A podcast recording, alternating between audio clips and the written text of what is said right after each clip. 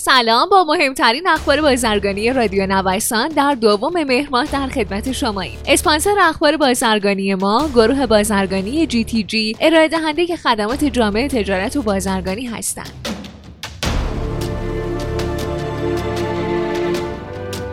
استعلام آنلاین کارت بازرگانی از 20 دستگاه مختلف. مدیر سامانه اعتبار سنجی کارت های بازرگانی سامانه جامعه تجارت با بیان اینکه اتاق بازرگانی از فرایند صدور کارت های بازرگانی حذف نشده گفته استعلام های کارت بازرگانی زیل سامانه جامعه تجارت به صورت برخط از 20 دستگاه انجام میشه.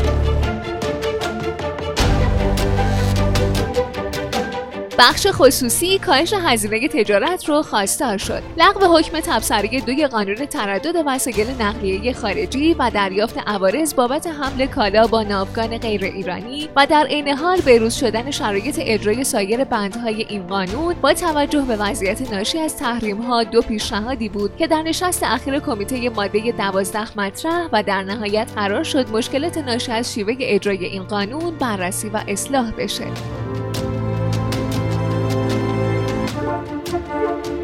امکان سفر تجار به چین فراهم شد. اتاق بازرگانی تهران شرایط لازم رو برای تجاری که قصد سفر به چین دارند تشریح کرده. مسافرانی که با مجوز اقامت در شانگهای راهی این شهر در چین میشن، یک هفته قرنطینه در محل اقامت یا محل کار رو بگذرونن. همچنین اون دسته از مسافرانی که محل و مجوز اقامت اونها برای استانهای جیانگسو، ججیانگ و آنهای صادر شده، ابتدا سه روز در شهر شانگهای به صورت مرکزی قرنطینه میشن و پس از اون به صورت متمرکز به استانهای مذکور منتقل و مابقی قرنطینه رو در اون استانها و به صورت مرکزی سپری می‌کنن. مسافران ورودی که محل اقامت اونها استانهای غیر از شانگهای و سه استان ذکر شده باشه به صورت مرکزی به مدت دو هفته در شهر شانگهای دوره قرنطینه رو سپری می‌کنن.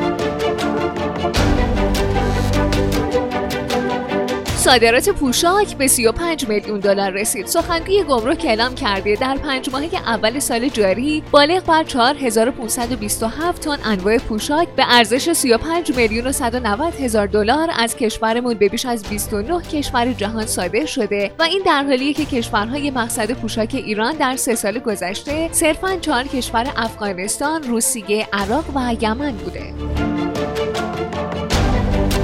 شما شنونده مهمترین اخبار بازرگانی روز از رادیو نوسان هستید. سرپرست معاونت بازرگانی داخلی وزارت سمت گفته ستاد تنظیم بازار قیمت کنجاله سویا رو در بنادر 2700 تومن تعیین کرد. همینطور اضافه کرده تخصیص ارز روغن خام نسبت به مدت مشابه سال قبل 17 درصد و کنجاله سویا 5 درصد افزایش داشته.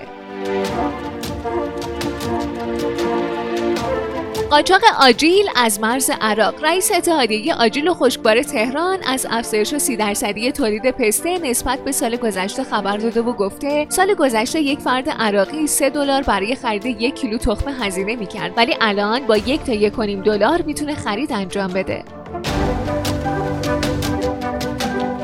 افزایش 63 درصدی واردات سیگار قاچاق. واردات سیگار قاچاق در پنج ماهه اول امسال نسبت به مدت مشابه سال گذشته بیش از 63 درصد افزایش داشته. صادرات این کالا هم به میزان 184 درصد افزایش داشته.